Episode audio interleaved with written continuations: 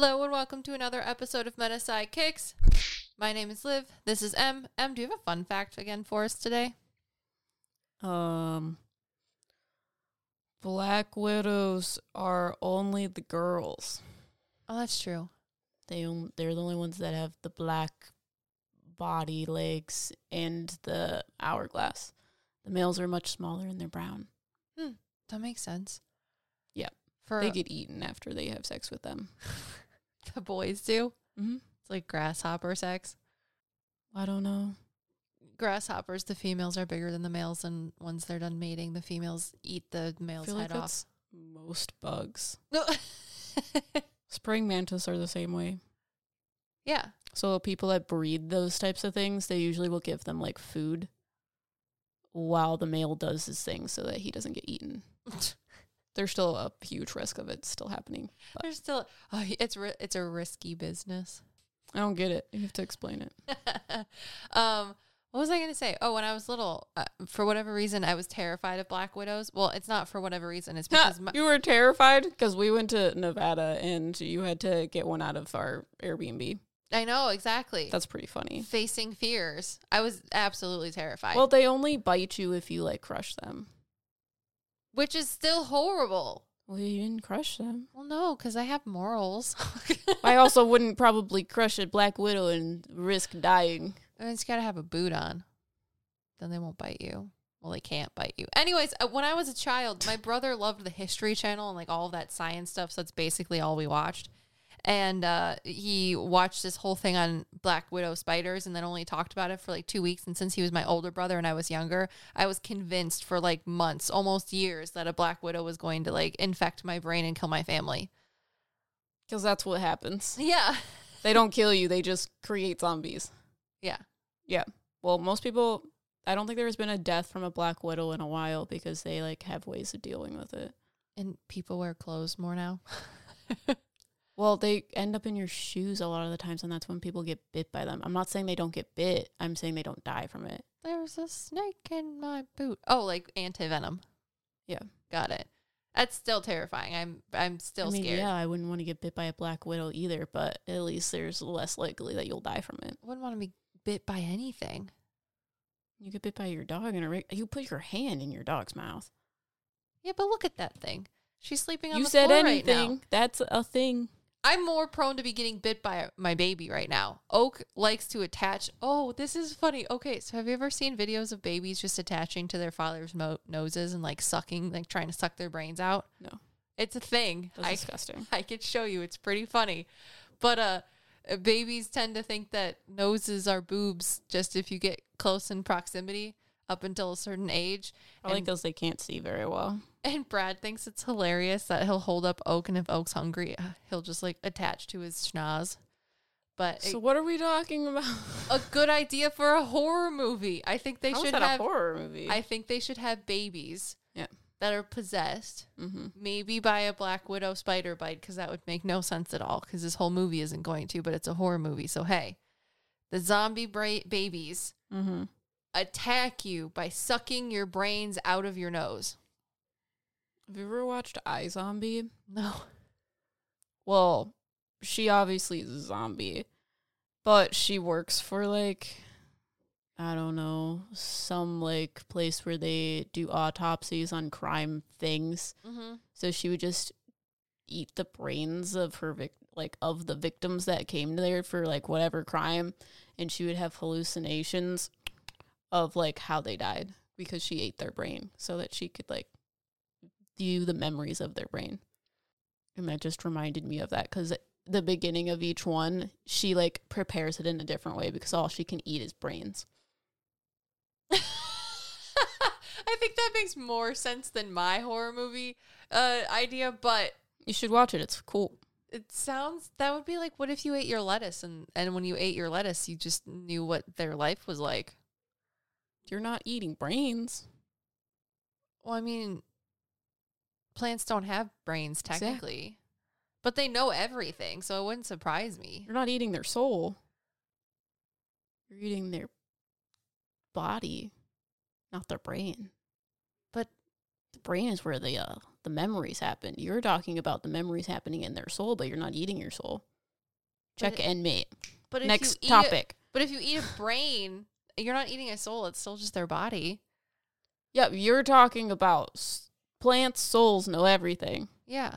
You're not eating their soul, But you're eating a part of their body, so then wouldn't you be able to get their memories? but they don't have brains. So how do they have memories? I don't know. Exactly. how do they hold it in their soul. But I'm not eating their soul. But a person, they have their memories in their brain. I'm winning this argument. Let's start the conversation. What are we talking about? You guys are new to this podcast. We're your sidekicks, your sidekicks to all things metaphysical, spiritual, and in between because we're psychic mediums, twin flames, blessed friends, and here we are. We're going to talk about geomancy. There you go. Em, do you know what geomancy is? Does it have to do with crystals or alchemy? Or both? Um, not alchemy. It could be crystal related. Uh, are we going to talk to a big crystal monster? We could. I did not, but if you want to, is he purple? Yeah. I saw him when you looked at him. It's annoying. Yeah. Uh, I he don't just know. walked in the door because I was like, who are we going to talk to? Was expecting a dude. Big crystal rock man came in. ask uh, ask him what geomancy is. Um, do you use the energy of crystals to like do some weird mystical thing? That's very close. Because it's like, well, if you know necromancy, necromancy is the whatevering of death in order to do some weird magical mystical thing. I thought I was So- also just talking to dead people. Yeah. Yeah.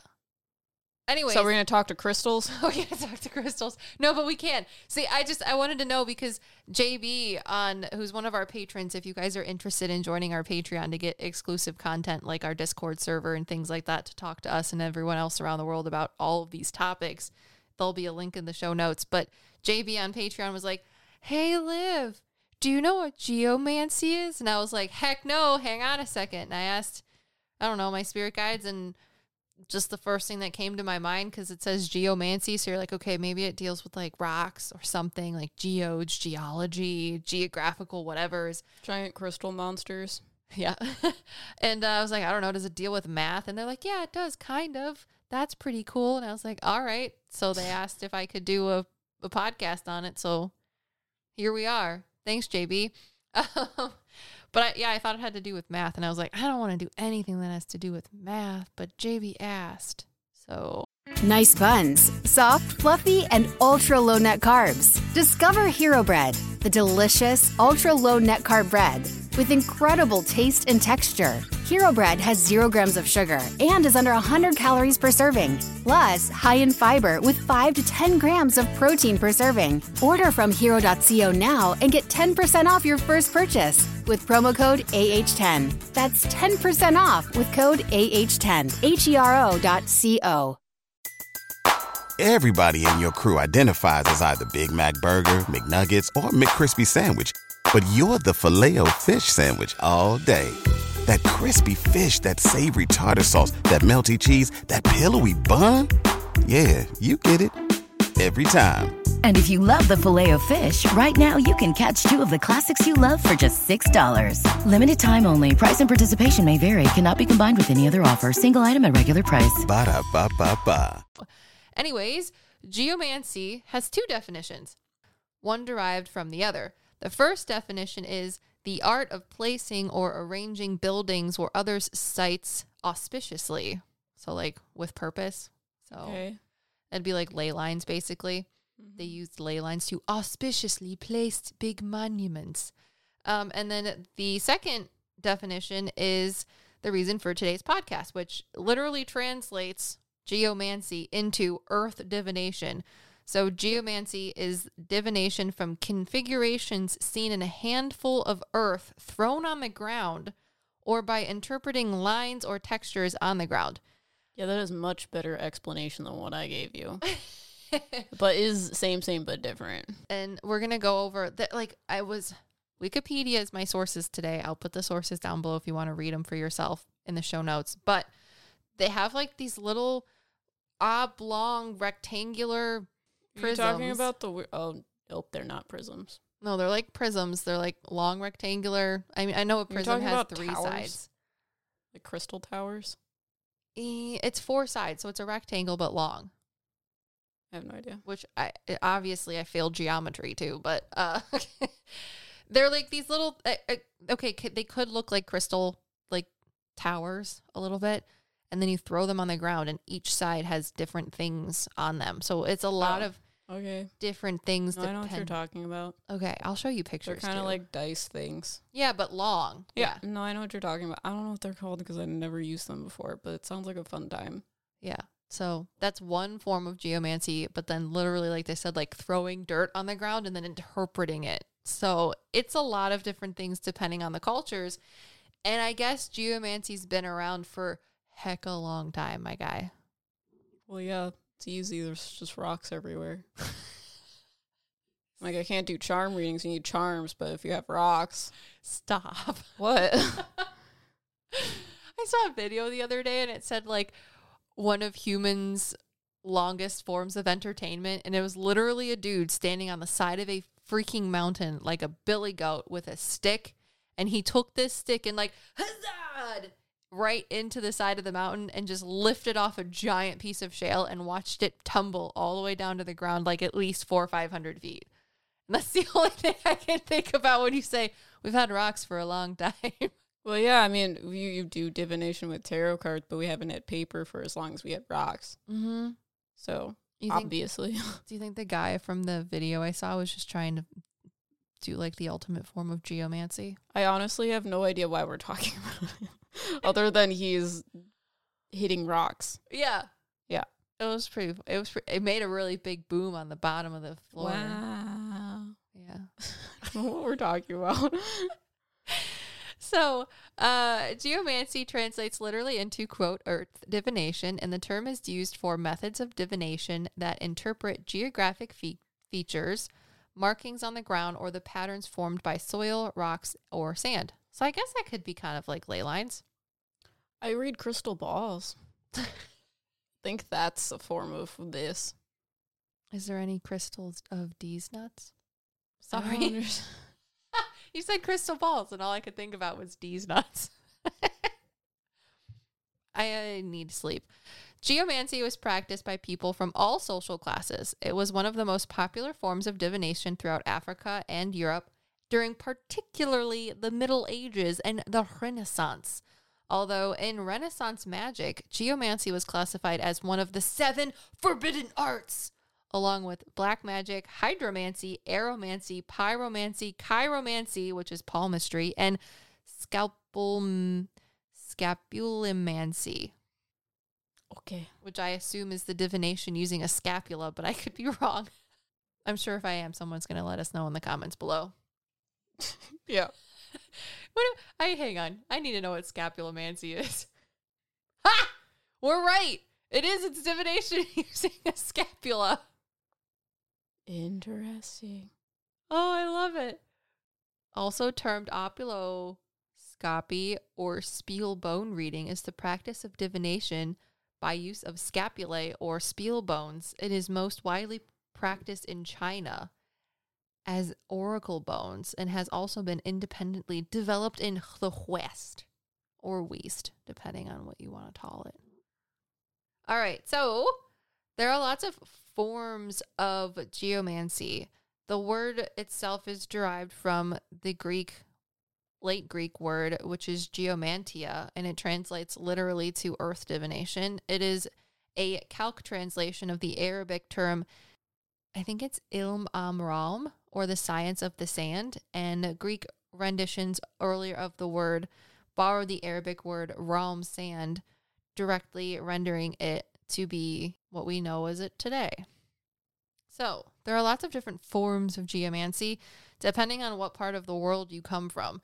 That's what we're going to cover, starting with Arabic geomancy. So, for this form, since we talked about it being like throwing rocks, sketching things on the ground, looking at like landmarks and things like that, this is the Arabic flavor of it, if you will. If you if okay, if you had to practice geoman- geomancy, what would you do?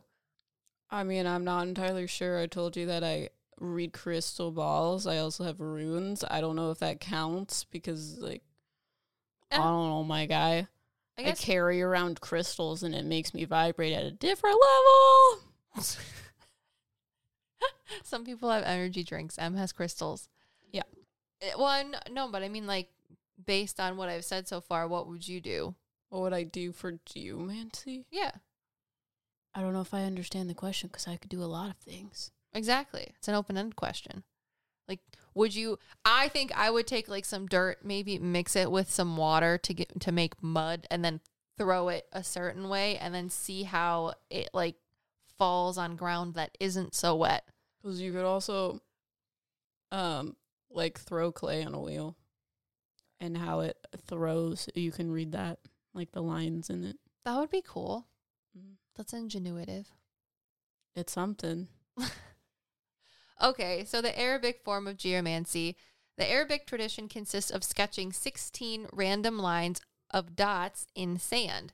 The same process survived virtually unchanged through its introduction to Europe in the medieval era, and to this day, there are also other forms of African divination that follows techniques that are very similar. For example, in Africa, one traditional form of geomancy consists of throwing handfuls of dirt in the air and observing how the dirt falls. It can also involve a mouse because the mouse is seen as the agent of the earth spirit, Ifa. And one of the oldest forms of geomancy originates in West Africa. And it uses the same 16 geomantic figures as in Arabic and Western geomancy. And they each have different meanings, and the process is shortened to using only two figures or two of the rock thingies, I guess. So, and I could be wrong. I could be using only two of the 16 geomantic figures. That's what it is. So it's shortened from 16 to 2, which, You're talking about the weird rolly dice things. mm-hmm. Yeah. but they the dice have 16 different, Faces. correct, Mm-hmm. with the different figurines. But I guess this Yeah. one African one shortens it all to only two, which I don't know how you get. I mean, 16 gives you a lot of interpretation, but two, I feel like you're going to have to be like Schwami level to do that. I don't know. I mean, you can get a yes or no. I guess so. All right. So in Chinese geomancy, the diviner may enter a trance and make markings on the ground that are interpreted by an associate. Often, they say a young or illiterate boy. I mean, I guess if you don't have the ability to read, it will definitely enhance your ability to interpret other things because I feel like you have less stuff in your mind to, I don't Mhm. know, have to think through. Makes sense. Similar forms of geomancy include scrying, which is when you put uh, look at the patterns seen in rocks or soil. So that would be kind of like scrying by throwing clay on a wheel. Mm-hmm. All right, so I think it's I Ching or itching. I don't know, Itching, or just Ching. scratching. It says the eight trigrams used in I Ching or One Ching is the Chinese divination practice that has several striking similarities to geomancy. It includes a series of binary trigrams as opposed to tetragrams used in geomancy that are generated at random. The resulting figures of which are taken in combination. However, the figures are not added or reorganized as in geomancy, but are instead taken to form a single hexagram. While there are 23 or 8 trigrams, there are 26 or 64 hexagrams. This yields a similar set of resulting charts in geomancy. Although, this is not to be confused with the secret taijutsu of the Hyuga clan's main house. Mm-hmm. Come on, I put that in there for you. You love Naruto. Oh, Because they're talking about the 64 trigrams. Yep. It's a 64 That trigram jutsu. That's all I could think about. Yeah, I don't know. You started talking about that, and I was like, seems familiar, but also I'm not sure what's going on. The 64 palms. You don't know what's Yeah. happening right now. No, I have no idea. Um, so in India, there's something called Vatsu Sastra. Uh, yeah, Shastra. And Vasu, Vatsu Shastra is a traditional Indian system of architecture, which literally translates to the science of architecture. There are texts found on the Indian subcontinent that describes principles of design, layout, measurements, ground preparation, spatial arrangement, and geometry. Vatsu Sastras uh, incorporate traditional Hindu and some Buddhist beliefs. The designs are intended to integrate architecture with nature, the relative functions of various parts of the structure, and ancient beliefs utilizing geometric patterns or yantra, symmetry, and directional alignment. So it's basically feng shui, but Mm-hmm. in Indian thought. Isn't that cool? Got you. So geomancy can geomancy can also be or is linked to similarities similarities with feng shui or uh Vatsu Shastra. Okay. So like if you want to project or create certain things in your surroundings, you'll use geomancy and the architectural aspect of it to bring that stuff to you. Got you. Doesn't that make cool? sense. Yeah. So you're like using divination in your daily life. Life, life. All right. There's also Central Asian Kumalak. So Kumalak is a type of geomancy practiced in Kazakhstan, Tuva, and other parts of Central Asia. Kumalak makes use of a three by three grid wherein a shaman will ritually place up to 41 beads. These shamans will use Kumalak more to connect with their ancestors and spiritual guides than to obtain information through divination. Kumalak shamans must be initiated and taught how to perform the rituals of Kumalak correctly. According to them, it's an ancient system of knowledge reaching back to their roots in civilization. So a little bit different. Use more uses more like um, geometry, I guess, and the way beads are in something to connect with people. It probably has to do with like your uh energy and stuff. Almost like uh what is it? Your chi. You Ah. know? Cuz if it has 41 points, maybe they're trying to connect to certain parts of your energy to connect to ancestors. Yeah, I don't know. I don't know. I could make a whole thing on each one of these. That's why I'm just like going down Mhm. the list of them a little bit. So if there's any specific one of these geomancy topics from a certain culture you'd like us to talk about, let me know in the comments below if you're listening on the MetaPsycKicks Extra YouTube channel. All right, so you have Korean geomancy too. So in Korea, this tradition was popularized in the 9th century by the Buddhist monk, I think it's Doseon or Dosen. In Korea, geomancy takes the form of interpreting the topography of the land to determine future events and or the strength of a dynasty or particular family. Therefore, not only where location and landforms are important, but the topography could shift after decades, causing disfavor and the need to relocate. And the idea is still accepted in many Southeast Asian societies today, although with reduced force. Because I guess if you put up an entire infrastructure and then the geomancy changes, they're not just going to like push Bikini Bottom somewhere else. Yeah. And then we did. We talked about feng shui. So feng shui in the 19th century Christian monasteries in China translated feng shui as geomancy due to their observations of local shamans and priests manipulating the flow and direction of energy based on aesthetics, location, and position of objects and buildings. So it stems from a distinct tradition. The term geomancy now commonly includes feng shui. Similarly, the introduction of the similar Indian system of aesthetics and positioning to harmonize the local energies, which is Vastu Shastra, has come under the name of geomancy, which is pretty cool. And then in the very last part, see, in recent times, the term has been applied to a wide range of other occult and fringe activities. Makes you sound like you're like doing something bad, but including earth mysteries and the introduction of ley lines. And it says bio biology, but it's not biology, it's biology. So Okay. I have no idea. I don't know. Are you excited to learn about the 16 geometric figures? Sure. Is are we still talking about the dice that are long? Yes, Great. unless you're talking about I Ching, which is I have no idea. You said a lot of things and I don't understand half of them. So I'm ready. okay. So these all just look like And I told you I will put you put the sources down below. So if you want to look at the little images as we go along, I will try to explain them as best as I can, but you can look at the images too. So we have the 16 figures for geomancy. And in I Ching, the classic Chinese text, they're like written out, but in other places they're on like the dice, but they're elongated, like Em said. And they you roll the two dice and then you have the 16 different things and they're interpreted different ways, very similarly to like tarot cards or charms, things like that. So the 16 geometric figures are primary symbols utilized in geomancy, an ancient divinatory practice.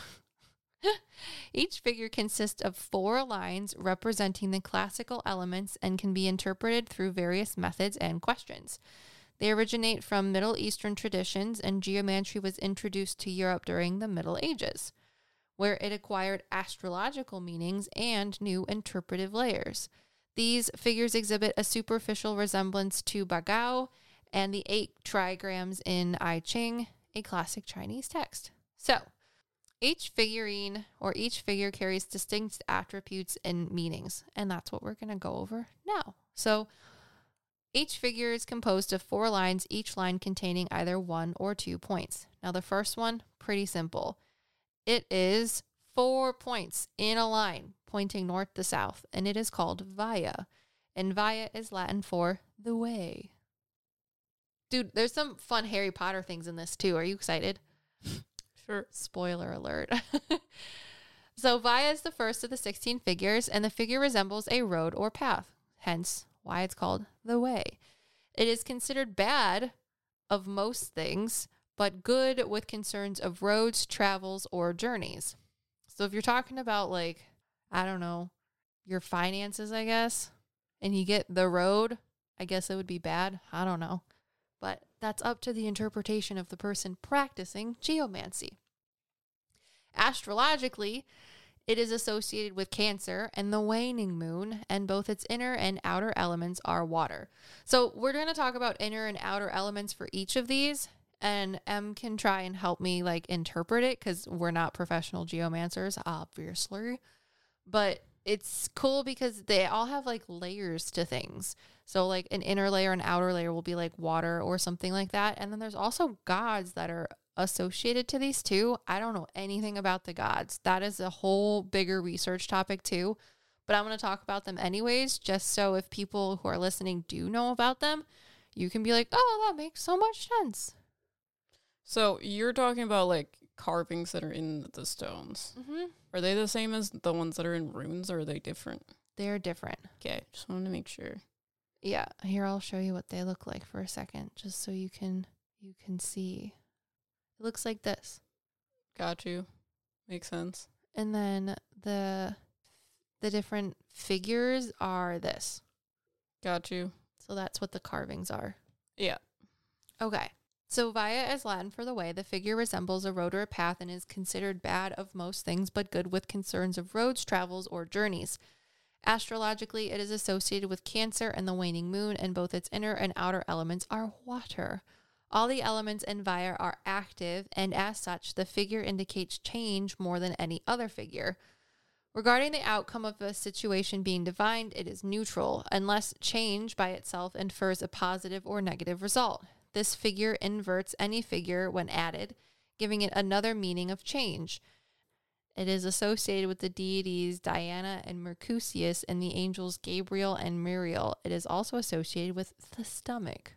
Got you.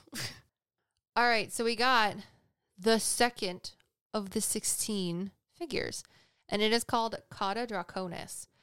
So this one is if you were to make three dots on a piece of paper, uh, do them north to south, going from top to bottom, and then on either side of the last dot, put two more dots on either side. So it looks kind of like a dragon tail because Cauda Draconis is Latin for the tail of the dragon. And the f- right? That's cute. Uh huh. And the figure of the south node of the moon. It is considered very bad in most situations, such that in older traditions, if this was the first figure drawn, the geomancy reading would be stopped. It was only good in circumstances for ending or completing things, such as breaking up a relationship. It brings good with evil and evil with good. Its inner and outer elements are both fire. It is associated with the malefic planets Saturn and Mars and the astrological sign Virgo. And it's associated with the deities Mavors, Saturnus, and Athena, and its angels Cassiel, Samael, and Malchidael. It is associated with the left arm, which is interesting because I feel like the left arm could be a part of like your heart, you know? But that's just me. You want to see a picture? Boop. Wow. Now we have the third one, which is puer. And this is if you were to make like a diamond out of four little dots, and then at the top of the diamond, make another little dot. That's what that, this is what the, the third figure looks like. So puer is mm-hmm. Latin for the boy. The figure is a representation of a sword and refers to male energies, primarily aggression and passion, but also war and male sexuality. It is bad in most cases, but good in situations where boys excelled, such as love and war.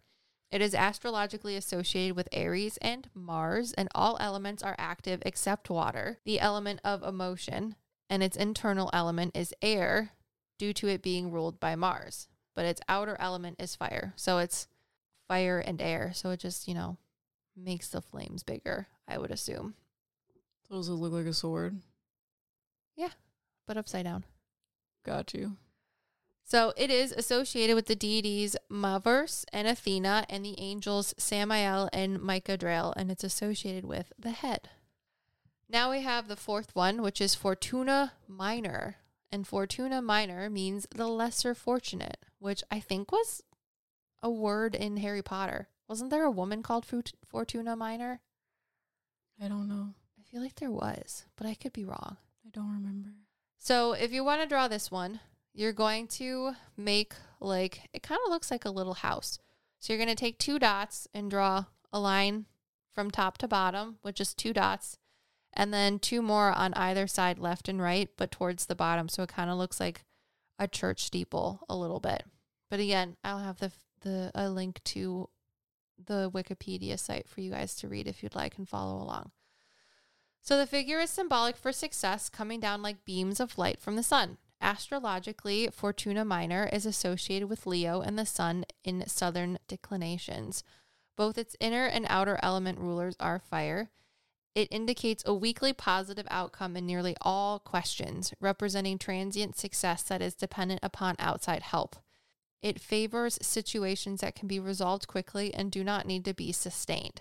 It is a figure of change and instability and its deities are Apollo and Jupiter, and the angels Michael and Verchiel. It is associated with the spine. Now we have the fifth sign, which is Puella. It just makes everything's Latin, so it makes me feel like we're talking about like spells and Harry Potter the whole Ah. time. Mm-hmm. So Puella is Latin for the girl.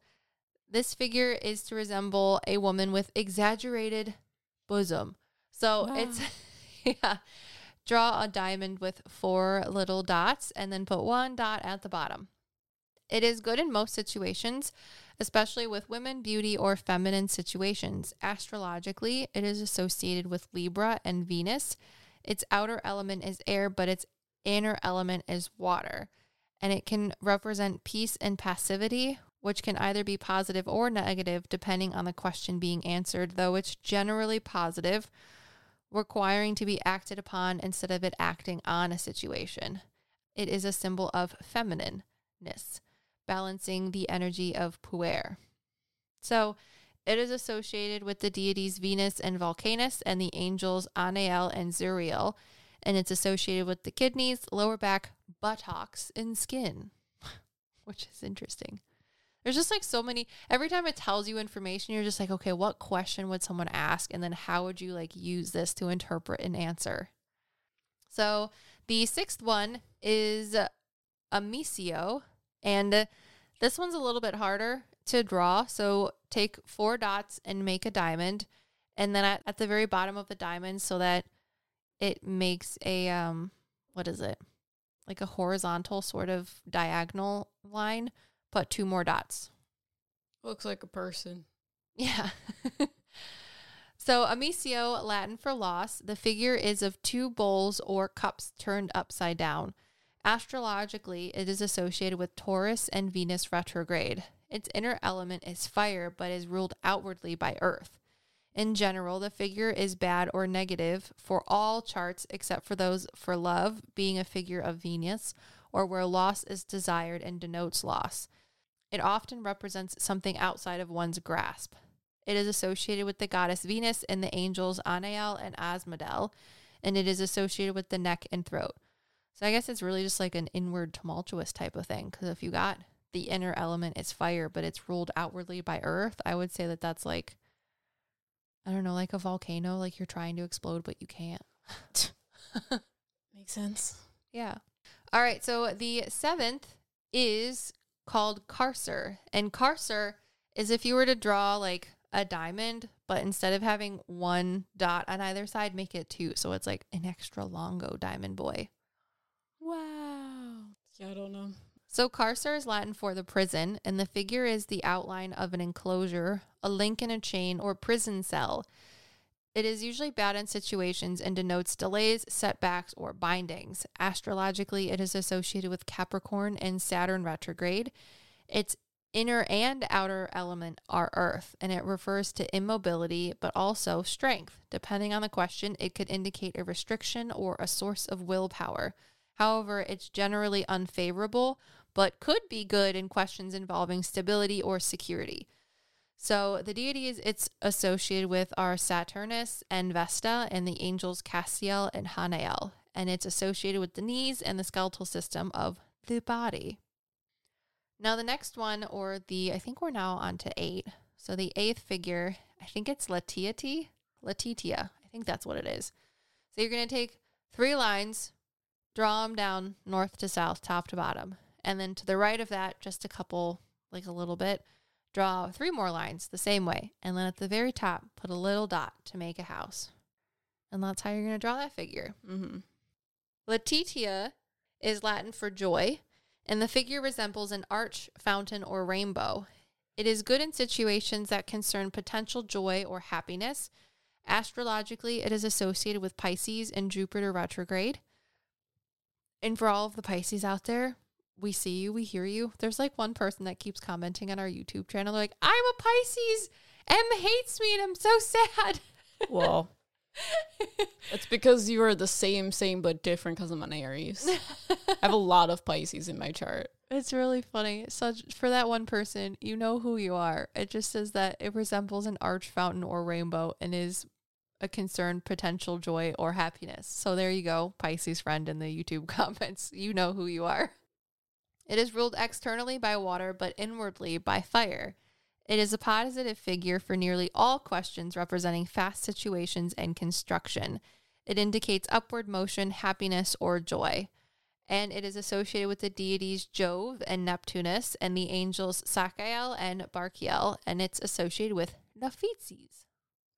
If you don't know what Feetsies are, that's feet. All right, now we have the ninth one, and the ninth one is called Caput Draconis. Now, Caput Draconis is Draconis, but upside down, my guys. And it is Latin for the head of the dragon. So instead of the tail, it's the head of the dragon.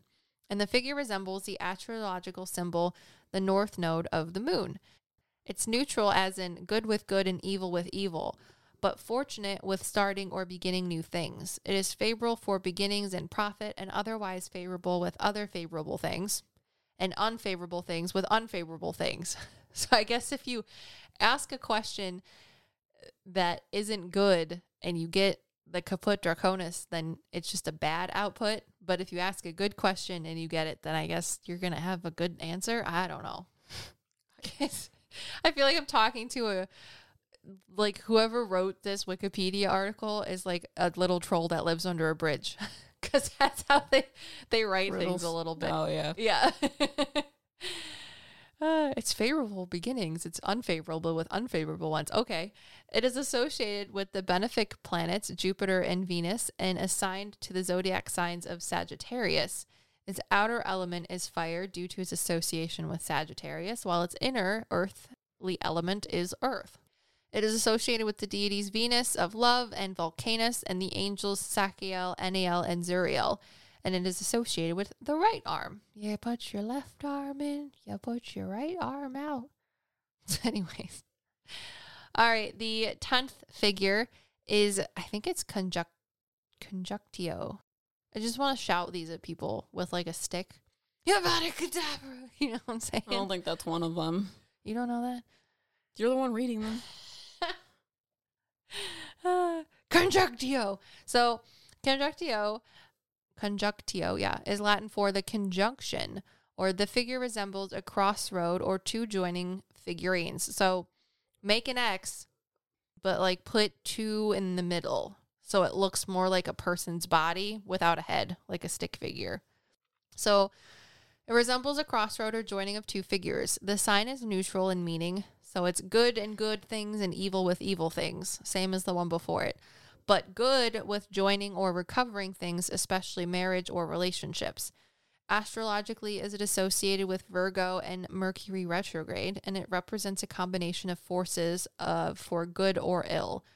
By itself, it is neutral, only becoming favorable or not with other figures around it. So, I guess it's uh, circumstantial.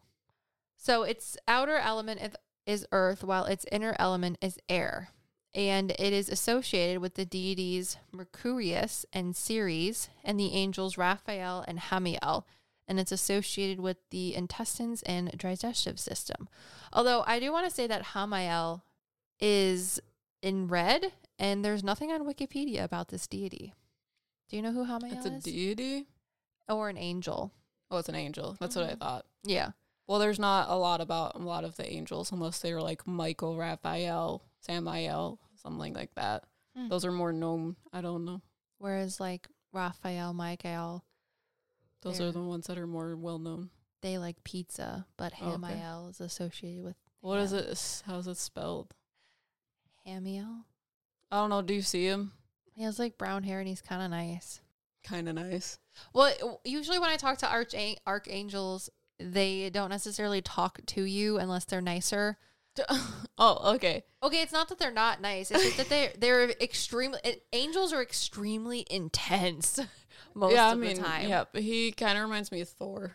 Okay, that like he has a huge chest. He's like, he's like one of those guys that would have a hard time going through like a door. Is that where he keeps his ham? Can't put his hands, his arms down. Can't I can't put my arms down. Yeah, but he has like a really quiet feeling to him. I don't Mhm. feel like he's as loud as the other ones because I don't. I think what he deals with isn't as big as what the other ones deal with. That would make sense. Yeah, he gives me more of a sweet, kind sort of thing, not so intense. Because like Michael specifically deals with like leading the army of God or some shit. Yeah, he's like So he does like war stuff um, entirely.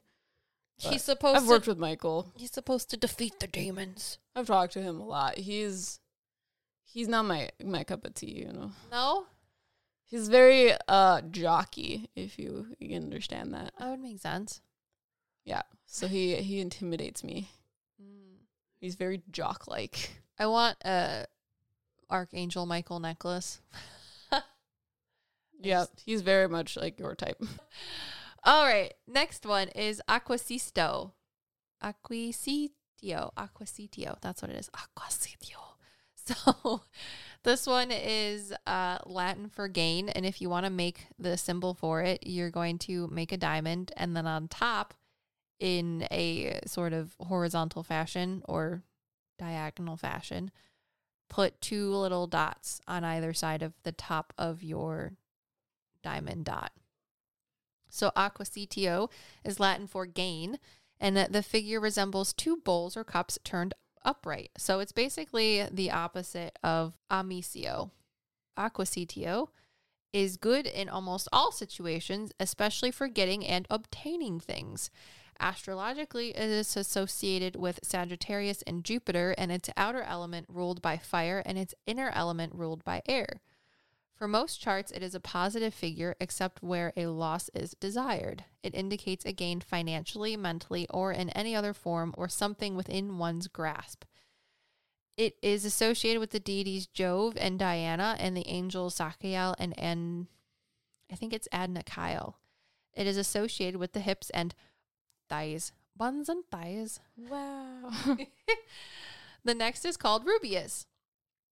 Rubeus is uh, Latin for red, and if you want to draw it, make a X with five little dots, and at the two bottom dots of your X, you're going to add one dot on either side. So Rubeus, Latin for red. The figure is an overturned glass, an inversion, meaning good and all that is evil and evil and all that is good. Like the tail of the dragon, the figure is considered so unfavorable that if it were the first in a reading, the reading would end. Astrologically, it is associated with Scorpio and Mars retrograde. Dude, its inner elements is ruled by air and its outer element is ruled by water. It represents passion, deception, violence, and vice. It is associated with the angels Samael and Barbiel, and it is associated with the reproductive and excretory systems along with uh, your princess parts. That's a Brad word. You're what? your princess parts. You're a towel. What did you call me? Anyways, add that to your vocabulary. That's a Brad special. All right, now we have Fortuna Minor. Fortuna Minor, if you want to draw it, is uh, take four tiny dots. It's just like Fortuna Major, but it's it's uh well actually no, this is Fortuna Major. For, we already did Fortuna Minor. Now we're doing Fortuna Major. God, That's probably why it's different, you know. Well, it is different, but I'm also dyslexic as shit. So Fortuna Major, it's just like Fortuna Minor, only it's upside down. It's the opposite way. So make a box with four dots, and then at the bottom of that box, put two little dots that go top to bottom for a little line.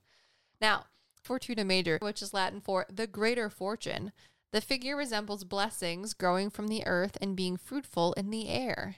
It is good in all situations and represents good fortune, especially in beginnings. Astrologically, it is associated with Leto, like Fortuna Minor, but by the sun and the northern declinations. Its inner element is earth, while its outer element is fire. It denotes power and success, and so is very favorable in conflicts and contests. Being a figure of stability and long term success, it also denotes hardship at the outset of the endeavor. And the angels associated with it are Michael and Verchiel, and the gods are Apollo and Jupiter. And it's associated with the heart and the chest. All right, are you ready? Mm-hmm. The next one. The next This is Vada figure. Kedavra. If it was, I'd shake your pants. No, it's better. It's Albus. Albus Dumbledore. Yes. Wow. So this one is uh, draw an X with five dots, and then at the very top of uh, each dot on the left and the right, make another dot for each side. So you got seven dots total. Now, Albus, Latin for white, the figure resembles an upright Makes glass, sense. right? Because you already had Gandalf the white. Now you have to have Albus Dumbledore. So, well, he's just the good soul, and then you have Voldemort. yeah. You think Voldemort? Well, Voldemort has something to do with death. I don't know what Voldy means. Yeah, he's not he's not in there for the for the 16 Well, that's figures. dumb. I'm never doing geomancy just because of this. I already do it. Geomancy? Pretty sure. Doesn't runes count? Mm, so, Aladdin for white, the figure resembles an upright glass or goblet. It is good in most situations, especially with good figures in company, but itself is a weak figure. Astrologically, it is associated with Gemini and Mercury, even though its inner elements is water and its outer elements is air. It represents peace, wisdom, and purity. It benefits beginnings and profit or any situation where careful and deliberate planning is needed. It's associated with Apollo and the deity Mercurius and the angels Raphael and Embriel and is associated with the shoulders and the lungs. Hit him with the shoulders. All I could think about was like the lady that wrote Harry Potter just reading this and being like, I'm going to create a character for this. Well, I know sh- she's probably not reading that. She's just some Latin. she just did some Latin. Yeah, well, Probably. it's, Albus is white in Latin. That's what you said, right? Yeah, but it Yeah. also says that in most situations, especially with good figures in company, but it's a weak figure by itself. I don't know. I just felt yeah, like that's exactly Dumbledore. I know, but Oh. Albus just means white. So if she took Latin, she was just going to call him white Dumbledore. but I mean, like a lot of these things for it, maybe she took it from geomancy. I don't know. That's what I was thinking. But anyways, okay. Next one is I think it's pronounced Tristitia. Tristitia is Latin for sorrow, and it's a upside down arch. So it's not the Pisces one. So make three lines on either side of one another and then one in the middle for a seventh line at the bottom. So Tristitia, Latin for sorrow, the figure resembles a broken arch or a stake being driven into the ground. It is bad in most cases and connotates sadness and mourning. Astrologically, it is associated with Aquarius and Saturn. Tristitia is an unfavorable figure in almost all questions, usually representing pain and suffering. However, it is favorable in questions dealing with stability, building, or the earth as in agriculture. Its outer element is air and its inner element is earth, and it is associated with the deities Saturnus and Juno and the angels Cassiel and Gabriel, and is associated with the ankles and the lower legs. Maybe I feel like it should be associated with a, well, I guess he's not a, a god. Achilles is a demigod. So, all right. And the last of the figures, are you ready? Mm-hmm. They saved the most populous for the last. I don't get it. The 16th figure is called populus. Wow. so uh, you're going to take four lines, four dots, draw them top to bottom, and then a little bit over to the right or the left, however you fancy it, draw another four dots. That's going to be the symbol for populus. Latin for the people, the figure resembles a bird's eye view of a group of people. The figure can mean that the outcome is based on the people of the situation or represents a large number of people or peers. Astrologically, it is associated with Cancer and the waxing moon. Both its inner and outer elements are water. It refers to a gathering or assembly of people, and it is very neutral. For though there may be a great deal of movement within the crowd, there is very little effect on the crowd as a whole. It is favorable with favorable figures and unfavorable with unfavorable ones. Its planetary ruler is Cosmodati. It's associated with the deities Diana and Mercurius and the angels Gabriel and Muriel and is associated with the breasts and torso. What's so special about Hero Bread's soft, fluffy, and delicious breads, buns, and tortillas? Hero Bread serves up 0 to 1 grams of net carbs, 5 to 11 grams of protein, and high fiber in every delicious serving. Made with natural ingredients, Hero Bread supports gut health, promotes weight management, and helps maintain blood sugar. Hero also drops other limited edition ultra low net carb goodies like rich flaky croissants and buttery brioche slider rolls. Head to hero.co to shop today.